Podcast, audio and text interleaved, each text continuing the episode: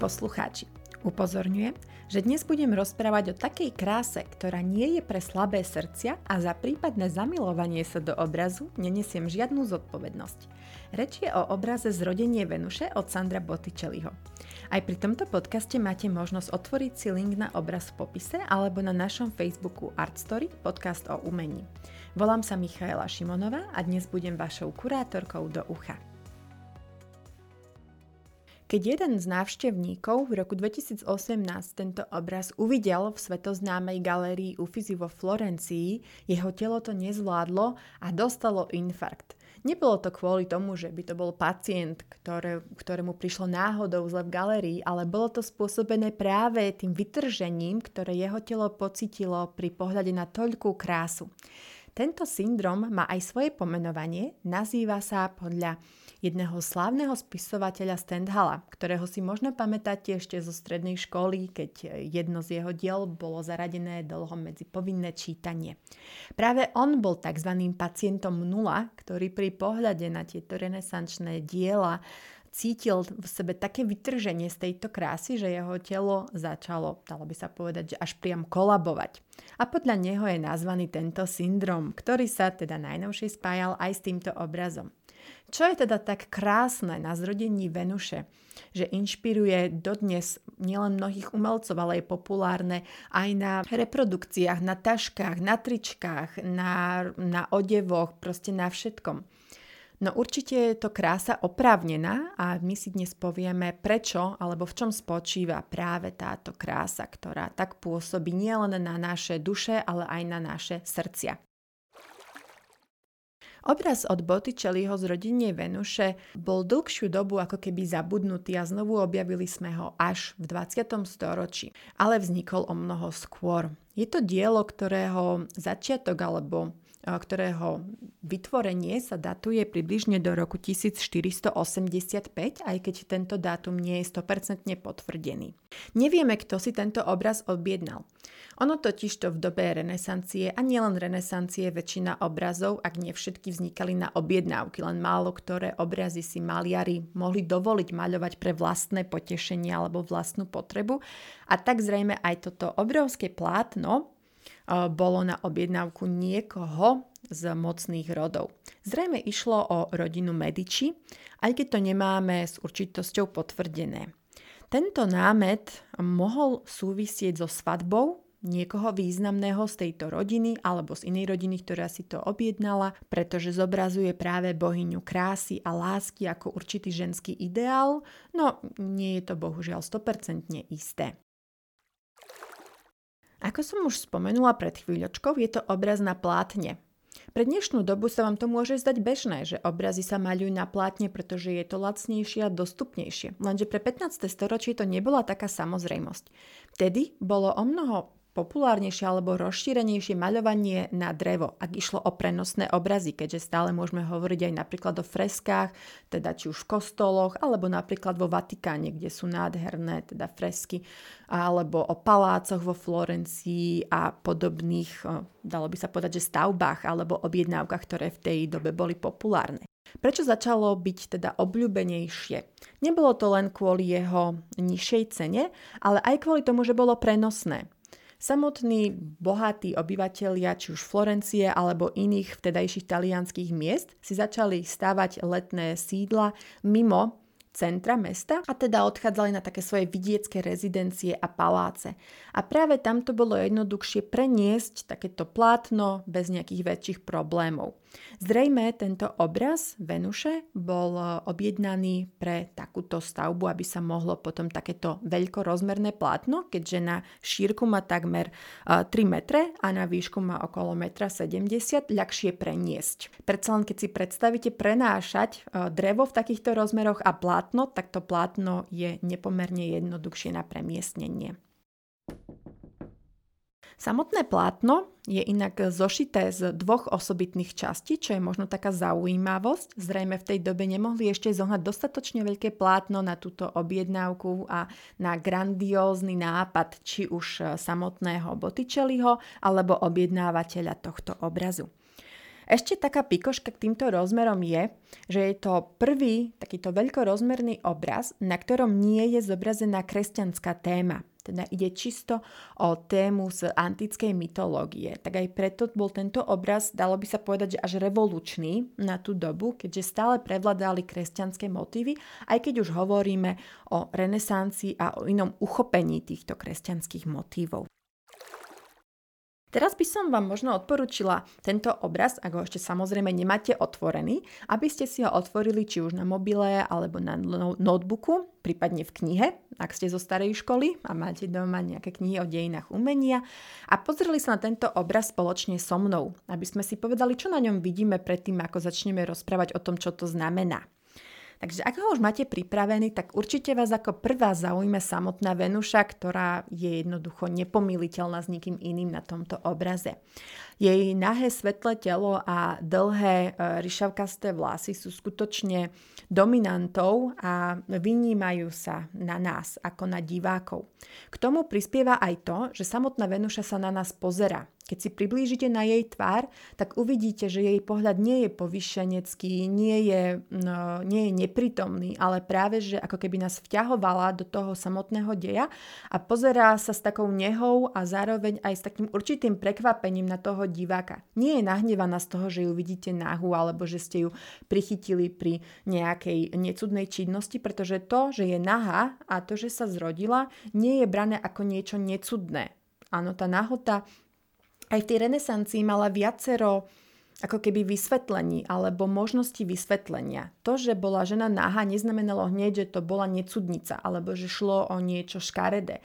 Práve, že tá nahota, ktorá uh, buď sa spájala s Evou napríklad a s vyhnaním z raja, čiže mohla mať aj nejaké negatívne spojenia s utrpením tá ľudstva a aj ženy ako takej.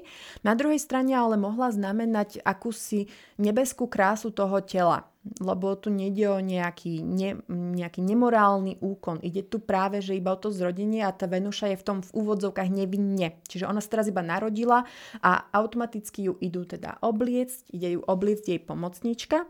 To dnes nevieme na 100% do koho ide, ale zrejme ide o bohyňu Jary, alebo teda uh, takú pomocnú nižšiu bohyňu Jary, uh, tzv. hóru. Alebo môže ísť ešte o flóru, čiže bohyňu kvetov ale pravdepodobnejšie ide o horu najmä vďaka písomným prameňom, ktoré mohol mať Sandro Botticelli v tej dobe k dispozícii. Na druhej strane je letiaci teda muž alebo letiaci pár, aby sme boli presnejší.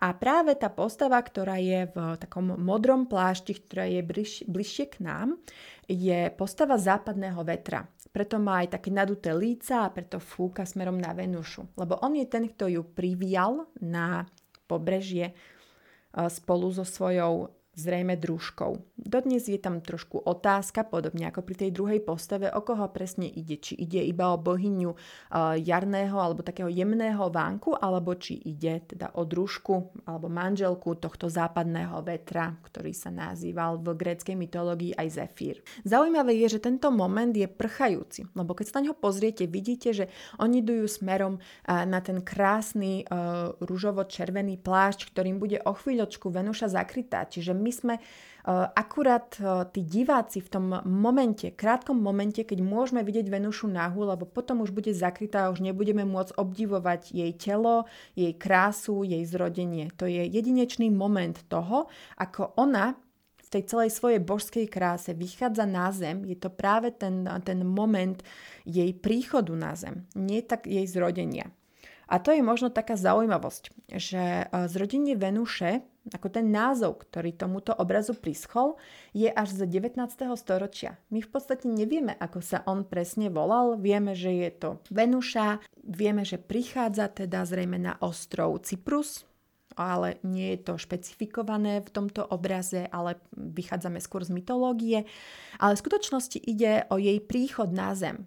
Samotné zrodenie je trošku iná záležitosť alebo trošku iný príbeh, o ktorom vám ešte dnes poviem.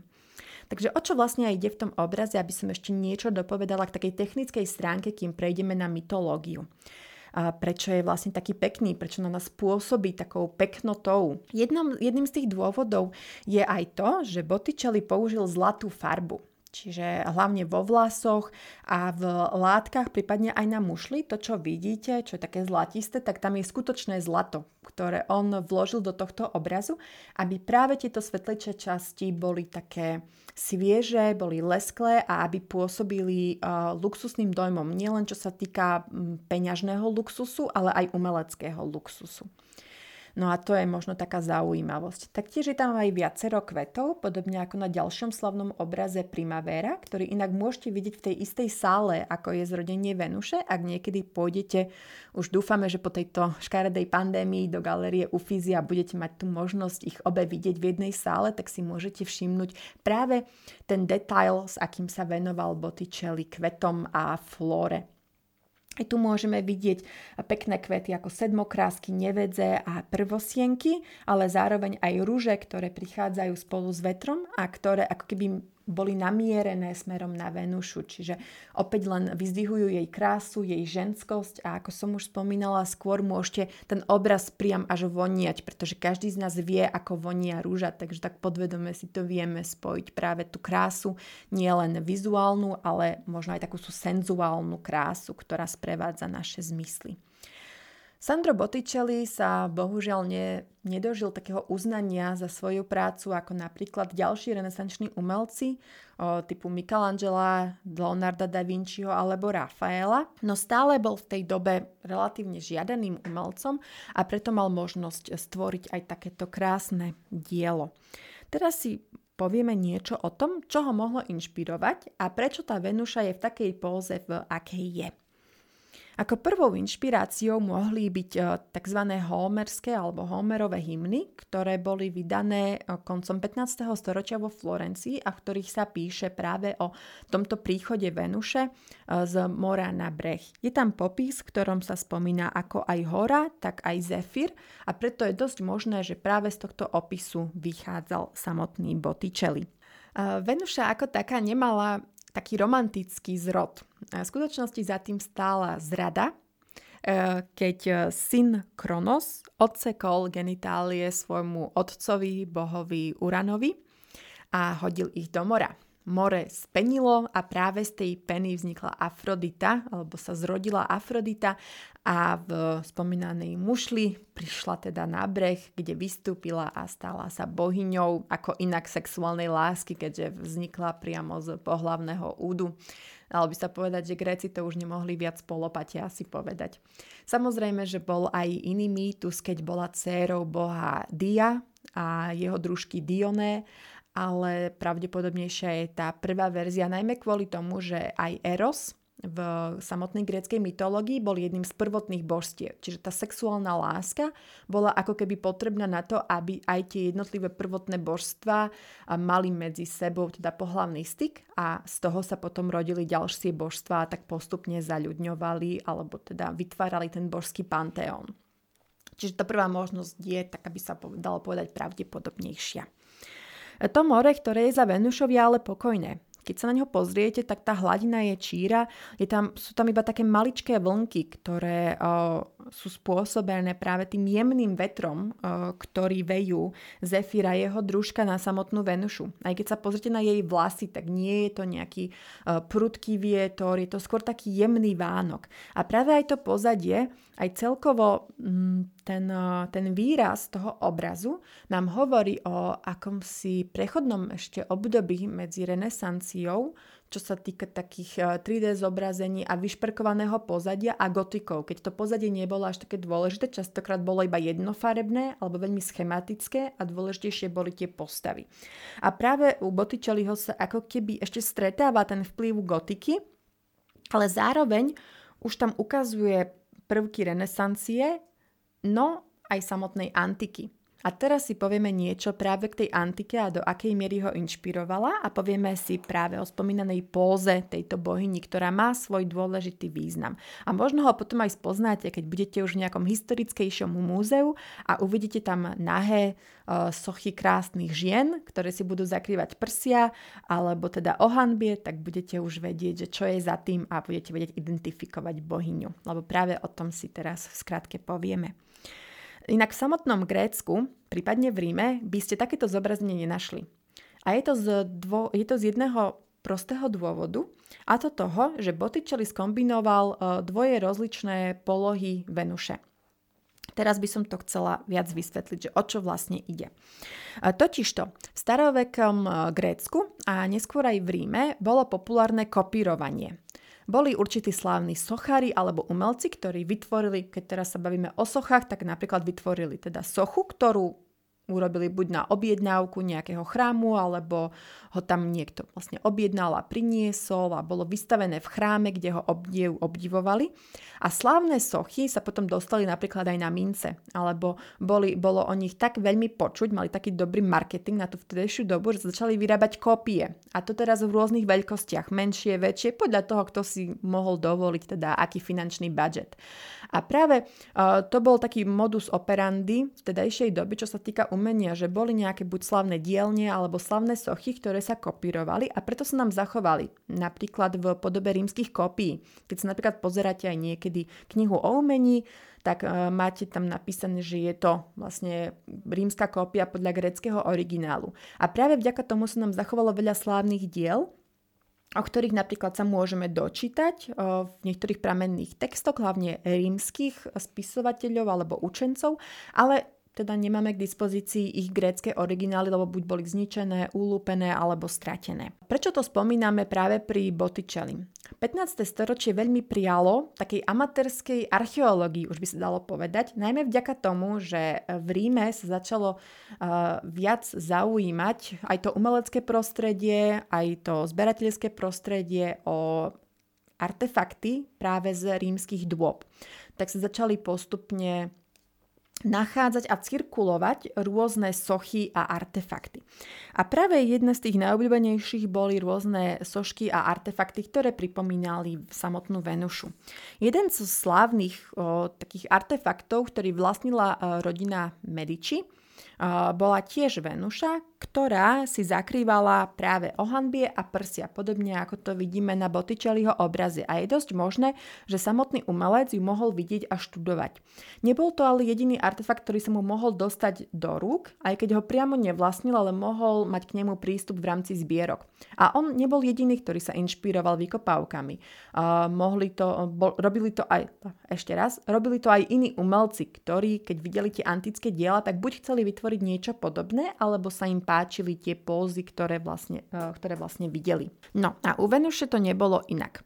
Spomínaná uh, Venuša, ktorá patrila Medičiovcom, mala veľmi podobnú pózu, aj keď teda bez tých vlasov, keďže tradične v antike uh, mala Venuša vlasy zopnuté. Výnimkou bola práve Venuša, ktorá vychádzala z mora, ale Nezakrývala si prsia ani o hanbie, ale väčšinou si držala vlasy, pretože boli mokré a jednoducho si z nich žmýkala vodu. Prípadne si ich pridržiavala, aby sa tie vlasy nenamočili.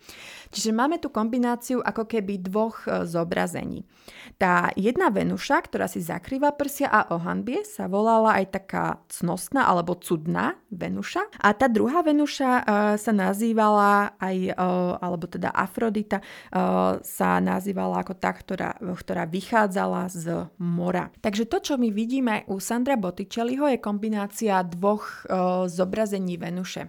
Tá póza uh, je spájaná s cudnou Venušou alebo Venušou pudikou, ale tá póza, keď uh, vychádza Venuša z mora, sa nazýva aj Venus uh, alebo Venuša anadiomen, teda Venuša vychádzajúca z mora, ktorá teda drží tie svoje vlasy. Ale to samozrejme on ako keby nemal odkiaľ vedieť, prípadne mu to nemôžeme zazlievať.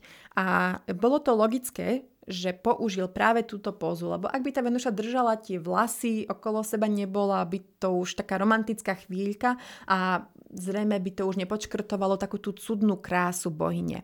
Sú aj iné zobrazenia, keď napríklad je bohyňa skrčená a nevidieť jej dobre telo, čiže aj napriek tomu, že je to Venuša ako bohyňa takej sexuality a uh, skôr takej telesnej lásky, stále to neznamená, že bola vnímaná ako nejaká necudná žena alebo ako hriešnica. To bolo proste niečo, čo v, v antike sa nenosilo ako keby. Ona mala tú svoju pôsobnosť a bola braná ako bohyňa, ktorá je s tým spojená a je to prirodzená súčasť života. A ktorá iná bohyňa než ona by mala byť zobrazená náha v celej svojej kráse.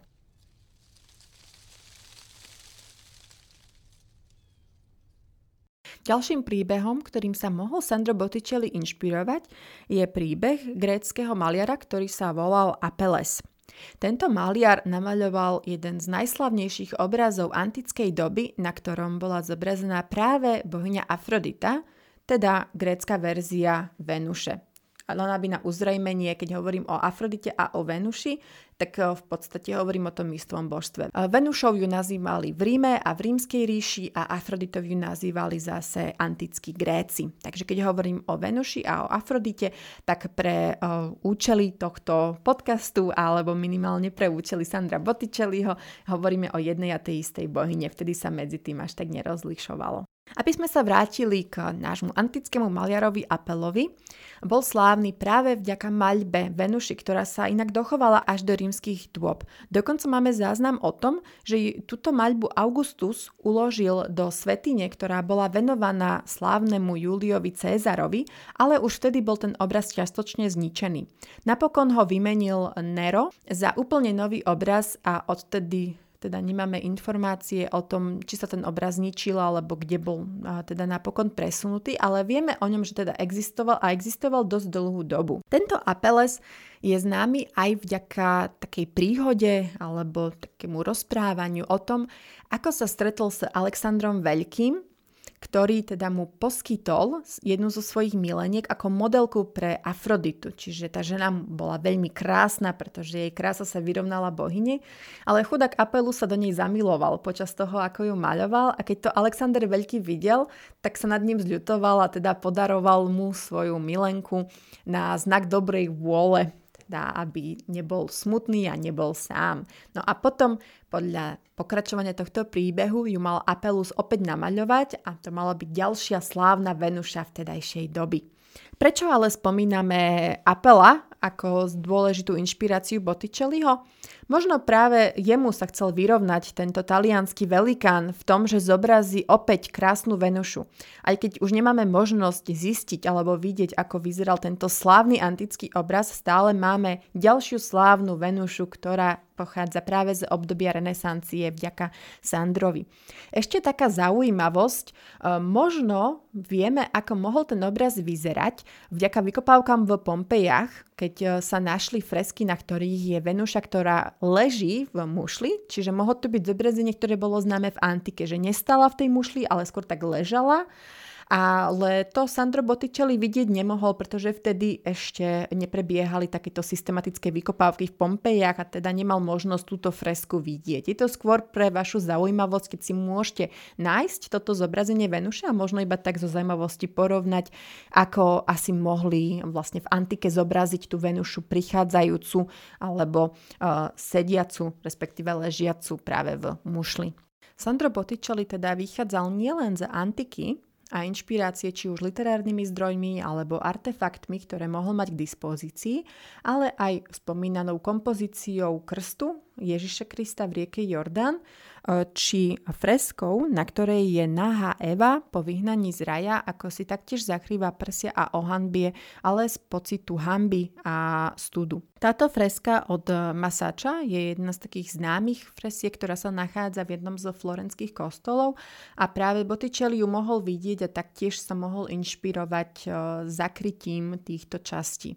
Na rozdiel od Evy, ale táto Venuša pôsobí veľmi uh, jemne, pôsobí veľmi vyrovnanie, čiže nemá na tvári výraz hrôzy, nemá na tvári výraz hanby. Uh, nehambí sa za svoje telo, nehambí sa za nič, čo urobila. Je v podstate teraz zrodená, je ako malé nepopísané dieťa, ktoré jednoducho sa len tak zobrazilo v tomto svete a bude si na ňom hľadať ešte svoje miesto. Podobne ako aj Eva, ktorá bola vyhnaná z raja a musela si s Adamom hľadať svoje miesto, lenže jej náhota ktorú si teda podľa Biblie uvedomila. Po tom vyhnaní jej spôsobila iba trápenie a bolesť. Kým Venuša sa za svoju nahotu nehambi, len si ju prirodzene zakrýva pred okom zvedavého pozorovateľa, ktorým sme momentálne aj my.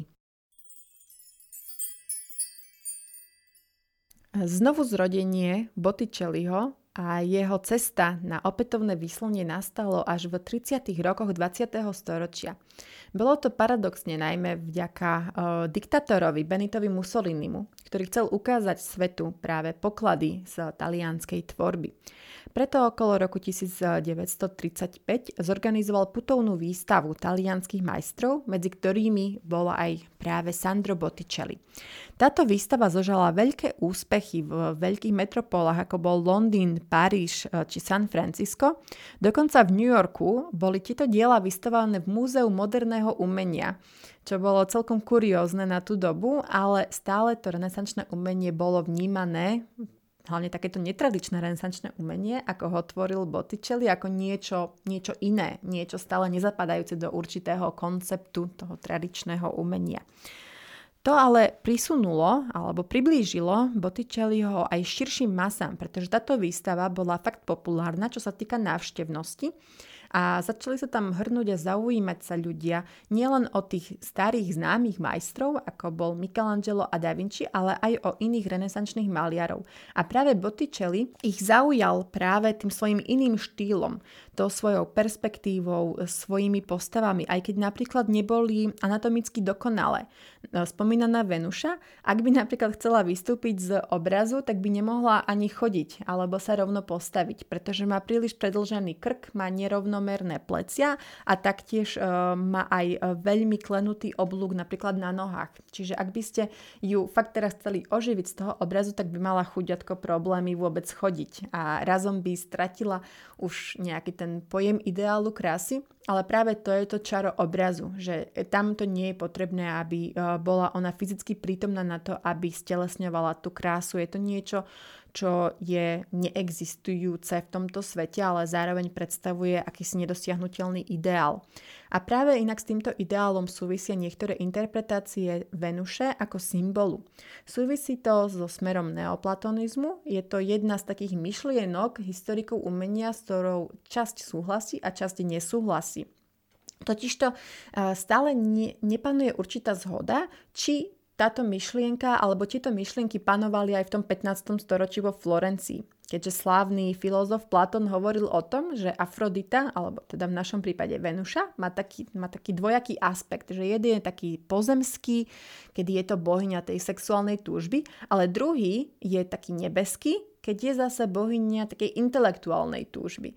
Čiže tam sa trošku hrajú tí historici umenia aj s týmto vysvetlením, keď už teda ten obraz začal byť populárny, ale je to stále na takých vážkach, že do akej miery sa nad tým treba filozoficky zamýšľať, hlavne kvôli tomu, že to bol obraz na objednávku. Čiže nebolo to niečo, do čoho išiel teda eh, ten umelec vložiť nejaké svoje uh, veľké posolstvo, ktoré sa týkalo filozofie a podľa toho, čo vieme o živote Sandra Botticelliho, ktorý nebol úplne najšťastnejší a zomrel bohužiaľ teda sám a v chudobe, dalo by sa povedať, tak uh, nevieme, že či bol ten typ, ktorý by chcel do svojich obrazov premietnúť práve takúto hĺbšiu filozofiu, minimálne čo sa týka teda Platóna, neoplatonizmu a podobných schém. Možno je niekedy lepšie sa na to pozrieť v tej svojej jednoduchšej kráse. A práve to viacerí pripomínajú, že keď sa pozrieme na tento obraz, tak je tam jednoznačný, jednoduchý príbeh. Je tam krásna žena, bohyňa, ktorá vystupuje z mora na mušli a ktorú teda idú obliecť do pekných šiat a nie je tam nič komplikované, nie sú tam nejaké hlboké tiene, nie je tam nejaké skryté pozadie, ktoré by sme za tým mali vidieť. Práve tá priamočiarosť tej krásy a tá jednoduchosť tej krásy nám pridáva atraktivite na tomto obraze. Jeden z prvých slávnych umelcov, ktorý si všimol práve tieto aspekty Venuše, bol Salvador Dali. Keď Salvador Dali získal objednávku na vytvorenie pavilónu pre svetovú výstavu v New Yorku, tak ju mal nazvať Venušin Sen. Pre tento projekt Salvador Dali nakreslil veľmi kontroverzný obrázok tejto Venuše. Čiže zobral si jej telo, ale namiesto hlavy jej tam dal takú obludnú rybu a, a na plecia a na prsia jej nakreslil šupiny. Keď to videli organizátori, tak mu to nechceli uh, pripustiť na výstavu a preto tam dali iba samotnú Venušu, aj keď ten pavilon bol podľa predstav Salvadora Daliho, no pretlačil si to aspoň na také pamflety a letačiky, takže dodnes sa nám zachoval práve tento obrázok, keď táto Venuša má síce krásne telo, ale má škaredú hlavu. A Dali sa obraňoval tým, že keby to mali na starosti samotní starovekí Gréci, tak by mu to určite prešlo, lebo veď uh, mali obľudy, ako bol Minotaurus, prípadne Sireny, keď mali uh, rybacie telo, tak prečo nemôže byť teda ľudské telo a rybacia hlava. Takže on si z toho tiež urobil takýto trošku menší vtip. Ďalším dôležitým umelcom, ktorému sa to tak zapáčilo a ktorý s touto témou pracoval, bol Andy Warhol, ktorý urobil aj sériu, o ktorých parafrázoval eh, renesančné maľby, volalo sa to Detaily renesančných malieb. No ale, čo je zaujímavé v spojitosti práve s touto Venušou je to, že bola námetom na vytvorenie jedných, jedného z prvých diel počítačovej grafiky. Pretože Andy Warhol uh, okolo roku 1985 pracoval na počítači uh, Amigo 1000 od spoločnosti Commodore, ktorá v tom čase superila s Appleom a mal na ňom aj nainštalovaný prototyp grafického softveru Paint Deluxe a tam vlastne sa pohral práve s tvárou Venuše, keď jej pridal tretie oko na čelo. Takže vzniklo z toho niečo také zaujímavé, vtipné a svieže a je to dodnes také aj veľmi pixelové, ako keď vidíte buď priblížené nejaké nekvalitné fotografie, alebo je to teda schválne dnes populárne aj v rámci internetov pixel art, keď si vyhľadáte, tak to uvidíte. Ale to je možno taká zaujímavá vec, že Andy Warhol, ktorý fušoval teda aj s inými štýlmi umenia, nielen s tým pop artom, ako ho teda poznáme, ale práve si vybral túto Venušu na jednou vôbec z prvých diel počítačovej grafiky, alebo teda prvých diel, ktoré boli pomocou počítača vytvorené.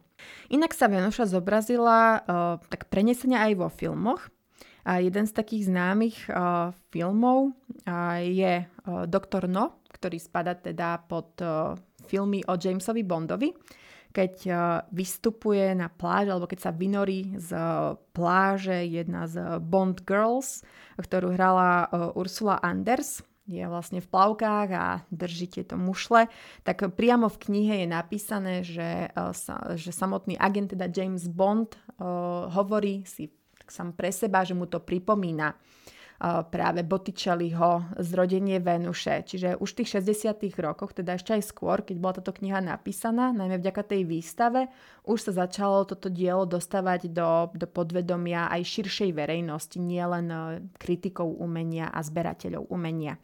Takže to je jedna z takých prvých pikošiek. Ale také najslavnejšie zobrazenie vo filme je v dobrodružstvách barona Prášila z roku 1988, keď je tento obraz animovaný. Nemyslím tým teraz, že je kreslený, ale že ten obraz ako keby ožil. Tam hrá Venušu Uma Thurman a je to celkom taká zaujímavá scéna, keď vidíte, ako sa vynára veľká mušľa z fontány, otvorí sa a tam stojí práve táto naha Uma Thurman a takí anielici sa tam spúšťajú okolo nej a nakoniec ju teda oblečú.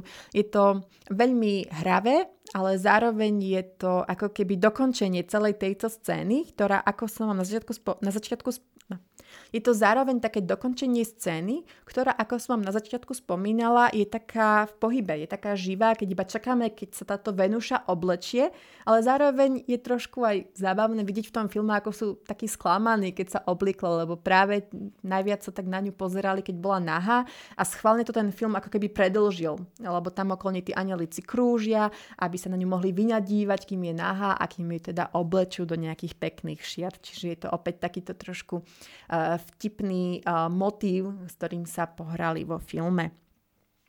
Uh, samotná Venuša uh, bola inšpiráciou aj pre Dolčeho a Gabanu, keď vytvorili v 93. roku svoju kolekciu, kde použili nielen teda toto dielo, ale aj uh, podobné diela z uh, renesancie a zaznamenalo to veľký úspech a dodnes si môžete kúpiť v obchodoch teda viaceré kúsky, na ktorých vidíte takéto klasické diela. Ja osobne to mám tiež rada, mám tiež zo pár kúskov, aj keď samozrejme nie pravidelčá Gabana, ale tak zase uh, E, dielu to môže byť jedno, že?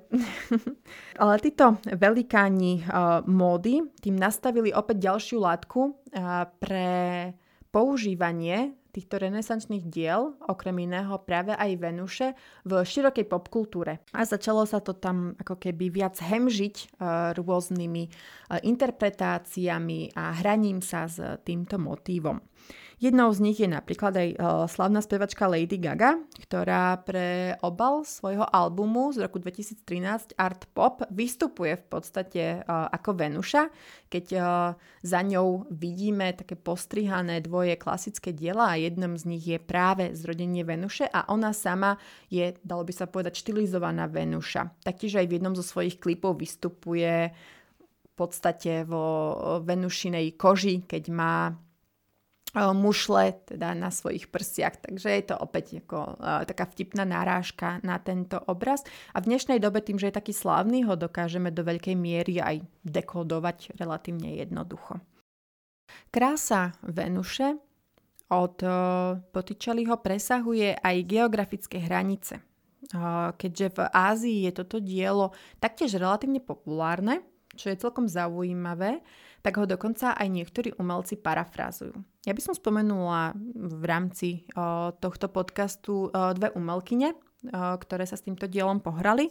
Prvá je čínska umelkyňa Yin Shin, ktorá premaľovala tvár Venuše na to, ako by vyzerala, ak by bola teda z Číny, prípadne z východnej Ázie a sama sa o tom vyjadrila tak, že aj keď mala teda to vzdelanie, ktoré uh, súviselo s Čínou a s jej politickým systémom a s jej estetickým cítením, tak stále pri pohľade na Botticelliho Venušu prežívala tú nadčasovú krásu, ktorá proste nemá nič spoločné s tým, v akom prostredí sme vyrastali, alebo aké možno sú naše estetické hodnoty, ale hovorila, že ten pocit, ktorý pri tom zažila, bol tak univerzálny pre ňu, že ako keby sa všetko to na chvíľu zmazalo a pocit pocitila ten pocit eh, tej nadčasovej, nadnárodnej krásy, ktorú chcela zachytiť, možno aj v tom čínskom kontexte, prípadne to priblížiť možno aj tej, uh, tomu azijskému obecenstvu, ktorému by to mohlo takto viac zarezonovať.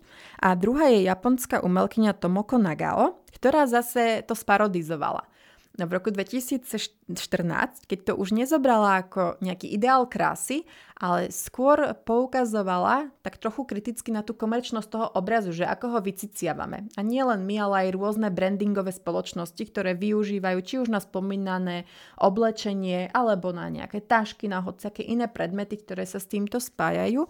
Tak ona uh, vlastne spravila alebo teda vytvorila také hravé dielo, ktoré je e, v súvise s takou japonskou estetikou kavaj, čiže je to, alebo kavaj, teda je to niečo rozkošné, niečo milučké, niečo veľmi štilizované, ale zároveň tá Venuša stojí na e, konzole PlayStation Portable a za ňou je veľa lietadiel EasyJet, čiže nízkonákladovej spoločnosti a veľa balíkov cestovín Barilla a iných talianských výrobkov.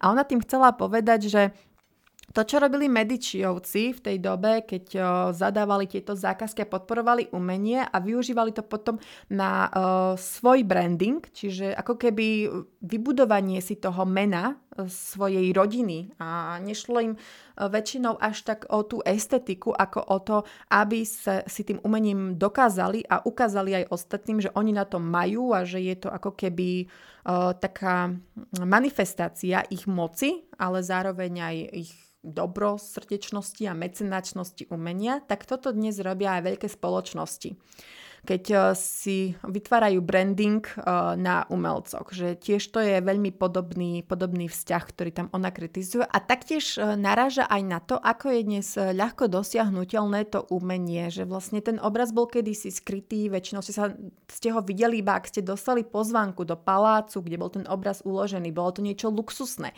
Ale dnes ho nielen, že môžete vidieť v galériách, ale pôjdete na Google a v priebehu 2-3 sekúnd môžete nájsť tento obraz, alebo máte k dispozícii veľa kníh, ktoré, z ktorých si môžete tento obraz nájsť. Takže skôr hovorí aj o tej dostupnosti umenia, ktorá sa ale stala komoditou na druhej strane, lebo máte Tie knihy sa tiež predávajú za nejakú cenu. Ufizi má skutočne drahý vstup, môžem potvrdiť. A podobne veci, že ako sa potom na tom zarába pojete na darčekového obchodu v galérii a stoja tam nemalé peniaze, rôzne malé diariky, pera a podobné blbostičky, ktoré si chcete kúpiť ako suvenír.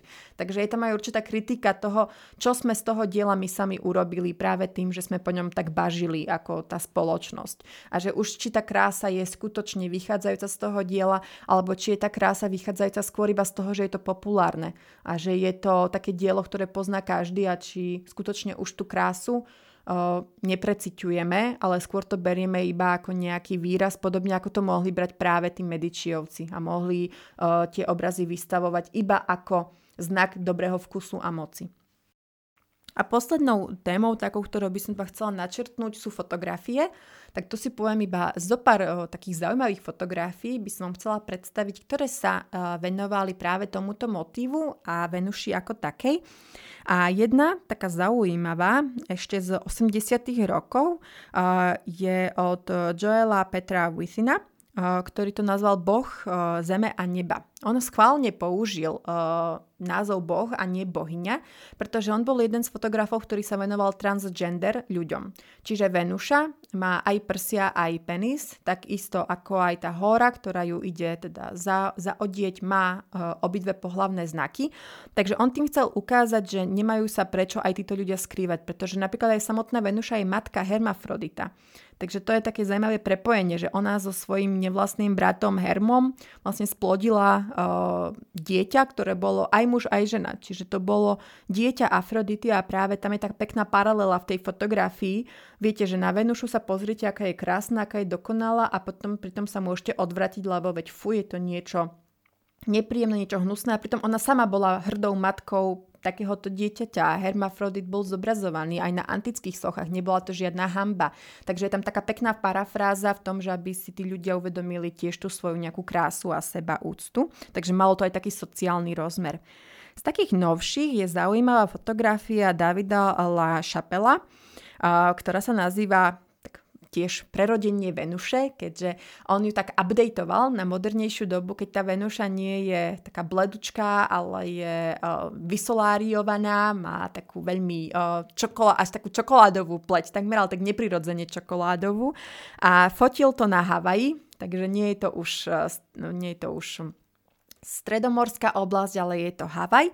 A tam sa zase pohral s tou symbolikou, že je obklopená dvoma sexy mužmi, z ktorých jeden uh, muž jej drží uh, morskú ulitu priamo pred jej ohanbím a teda tá ulita symbolizuje uh, ženskú vagínu. Čiže sa s tým nehral ako s nejakým symbolom úplnej cnosti, ale skôr naražal na takúto čistú ženskú sexualitu. Čiže celý ten obraz nemá takýto jemný, krásny náboj, ale skôr vyžaruje tú sexualitu, ktorej napokon Venuša bola bohyňou.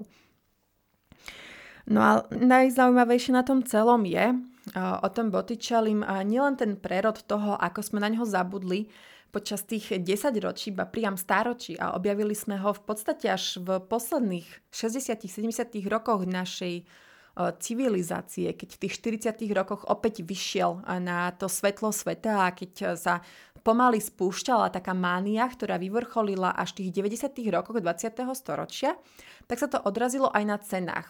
Lebo či chceme, či nie, umenie je jednoducho biznis, ktorý je jeden z najväčších eh, na svete. Možno ste niektorí z vás zachytili, že bol nedávno vydražený obraz od Sandra Botticelliho, pomerne malý obraz, na ktorom je portrét eh, mladého muža, ktorý drží taký ďalší obraz svetca za závratných 92 miliónov dolárov v aukčnej siene Sotheby's. A je to skutočne obrovská cena za Botticelliho, keďže si to môžeme porovnať s 20. storočím, keď ani jeden z jeho obrazov nepreklenul magickú hranicu jedného milióna dolárov. Ako je to aj spôsobené tým, že veľa obrazov od neho nemáme, ale je tam e, veľmi zaujímavý posun v tej cene. Že ako náhle začali napríklad to propagovať, či už spomínaný Dolce a Gabbana, prípadne začali vznikať nové fotografie, parafrázy na túto tematiku, začalo sa o tom hovoriť viac vo filme, začalo sa viac navštevovať toto dielo v samotnej galérii, ako keby získal tú väčšiu popularitu vďaka e, výskytu v médiám a vďaka e, možno takej idealizácii toho celého obrazu tak eh, tým pádom nabral na cene aj autor ako taký, aj keď bohužiaľ je to tých 500 rokov, takmer 500 rokov po jeho smrti. Takže toho uznania sa opäť uh, dočkal až, až po svojej smrti. To všetko, čo sme si povedali, môže byť zaujímavé, ale stále tu máme nakoniec jednu dôležitú otázku. Prečo práve táto Venuša? Veď eh, Venuši a jej zobrazenie mnoho, či už sú to antické sochy alebo maľby od neskorej renesancie až po súčasnú dobu. Prečo práve tento Botticelli? Áno, na jednej strane je to jeden z prvých obrazov, ale ako sme si hovorili, popularitu znovu získal až v tých 30. Eh, rokoch 20. Eh, storočia. Odpoveď môže byť jednoduchá a komplikovaná zároveň. Tá jednoduchšia odpoveď by mohla spočívať práve v tom e, estetickom zobrazení Venuše. Pozerá sa na nás e, jemným, pokojným pohľadom. Jej telo je ladné, aj keď nie anatomicky presné, ale o to tu vôbec nejde. Ide tu o to vyžarovanie obrazu, lebo niekedy je o mnoho viac to, ako na nás ten obraz pôsobí, než to, či je z technického hľadiska vypiplaný do posledného milimetra. A práve táto Venuša v sebe nesie uh, ladnosť a ženskosť. Nie je to predimenzovaný 3D model, nie je uh, dokonalá figúra práve v tom slova zmysle, že má to padnuté rameno, má ten dlhší krk, áno, má tie nohy tak trošku zvláštne namaľované, ale práve o to ide, že v týchto nedokonalostiach, ktoré oko prehliadne, lebo sa na ňu pozerá ako celok, ktorý predstavuje tú krásu, je práve to čaro.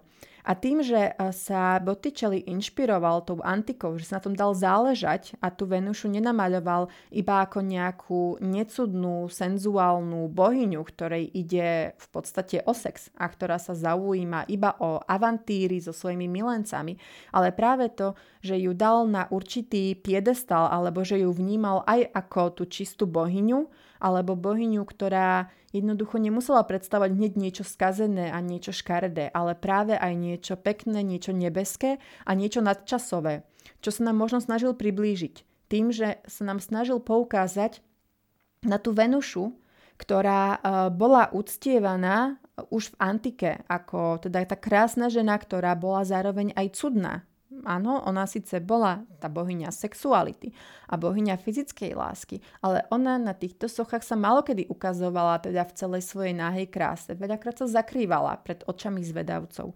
A možno práve to nám chcel ukázať, že tá práva krása môže byť aj ukrytá za niečím, čo možno ťažšie vidíme, ale práve o to viac je to hodnotnejšie. Samozrejme by sme mohli ešte polemizovať eh, dlhú dobu o tom, čo vlastne týmto obrazom chcel povedať, aké sú tam gotické a renesančné prvky, ale možno práve táto technická stránka by mohla ustúpiť eh, pre zmenu do pozadia, pretože ona si splnila to, čo ako keby musela, alebo to, čo bolo potrebné v tom obraze. Tým, že eh, to pozadie spolupracuje s týmito postavami a my vnímame tieto postavy ako skutočne približujúce sa takmer k nám a každým okamihom očakávame, kedy sa Venúša na nás e, širšie usmeje a vystúpi z toho obrazu, aby nám povedala o kráse toho sveta a prípadne o kráse sveta bohov, ktorým, do ktorého ona samotná patrí. A možno práve tento pocit nadčasovej krásy, ktorý si nosíme v sebe a ktorý sa v nás prebúdza pri pohľade na takéto diela, ktoré v sebe nesú toto posolstvo a túto časť estetiky, ktorý, ktorú citlivo vnímame ako ľudia, ktorí sa pozerajú po kráse, ktorí ju chcú hľadať v tomto našom svete, či už ide o prirodzenú krásu v nás v ľuďoch, v prírode, alebo len v prírodných úkazoch, tak práve možno ten nešťastný turista pred zo pár rokmi videl túto krásu a pocítil ju priamo vo svojom srdci, čo mu chudákovi síce spôsobilo infarkt,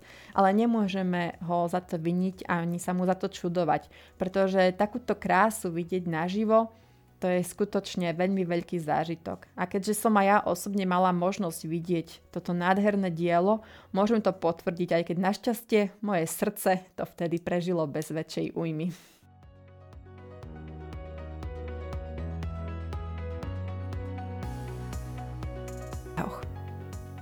Počúvali ste podcast Art Story, ktorý nájdete na Spotify, Apple a Google Podcasts a vo všetkých vašich obľúbených podcastových knižniciach.